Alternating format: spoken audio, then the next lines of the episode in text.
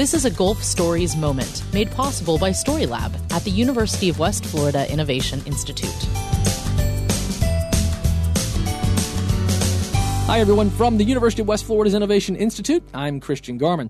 Today I'll be talking with Dr. Scott Keller, professor of logistics and supply chain management at the University of West Florida. And we're going to be talking about just the world of logistics. Dr. Keller, how are you? I'm doing well, Christian. Thank you. So, as, as you and I were talking, uh, not on the air, you were talking about how much the world of logistics has changed and also how many people give it or at least for a long time, have given it no thought. But we're thinking about it more and more, aren't we? We are. You know, when I was growing up, all we thought about logistics was when will this train pass so we can get to our ball game and, and cross the railroad tracks. We are impacted by logistics every minute of our day, from what you're wearing to what you're driving to uh, anything that's supporting uh, your activities. Logistics probably had a role in it. And and what's so interesting is it we're no longer thinking of logistics in terms of just the train or just the ship coming into the port. Now it's, hey, I ordered this off of eBay. Where is it? You know, I, I thought I was going to get it three days ago. Now we're all so used to getting what we want immediately. We want to know why didn't we get it? That's exactly right. Wow. You know, there are different eras in the development of logistics and supply chain management through uh, through the centuries. And uh, we're in the middle of one right now. And, and the era is changing to where customers like you and me, consumers, we, are, we have so much more information at our fingertips, mm-hmm. and we want product in the amount we want, small quantities, uh, at the price we want, and where we want it.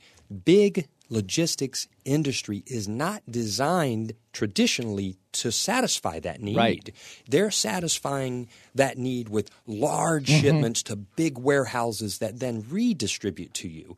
Well, listen, when you um, make an order now at a Target distribution center in Georgia, Target has to think do I fill that order from my distribution center or do I fill that order from the nearest Target retail store that's next to you? That may sound easy, but companies are struggling with it right now. And and is something like that though sort of 100% automated? I mean, there's not a person making that decision, is there? I mean, I would think it was all figured out instantly on a computer these days. No, it's not instant on a computer these days. Um, not yet. Hmm. Um, the computers assist uh, the kind of optimal location to fill that order from. But let me give you a quick example. Sure.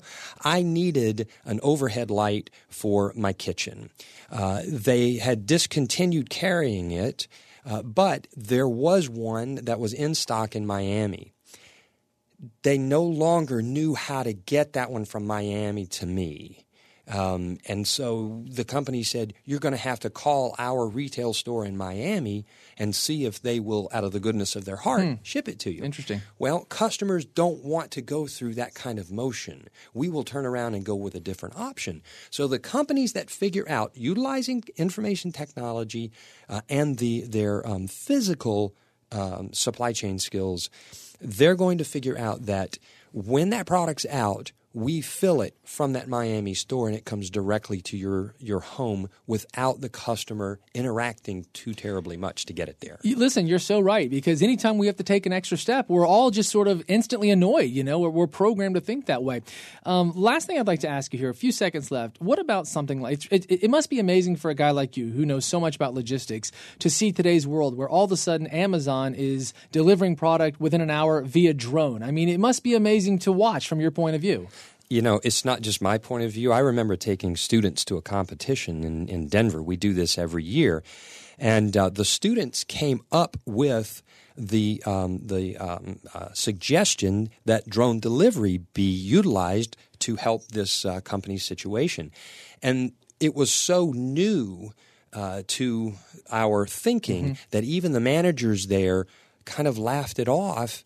And basically, we kind of sort of didn't move on, in my opinion, because we were too creative. If you don't get creative now and learn how to use drone delivery and learn how to use omni channel distribution, meaning multiple ways mm-hmm. of getting the product to you in, in different quantities, um, you're going to be left behind. Interesting. Boy, Dr. Keller, just the world of logistics and how it's changing day to day. Thank you very much, sir. You're welcome. Thank you. For more Gulf Stories, visit uwf.edu slash Gulf Stories.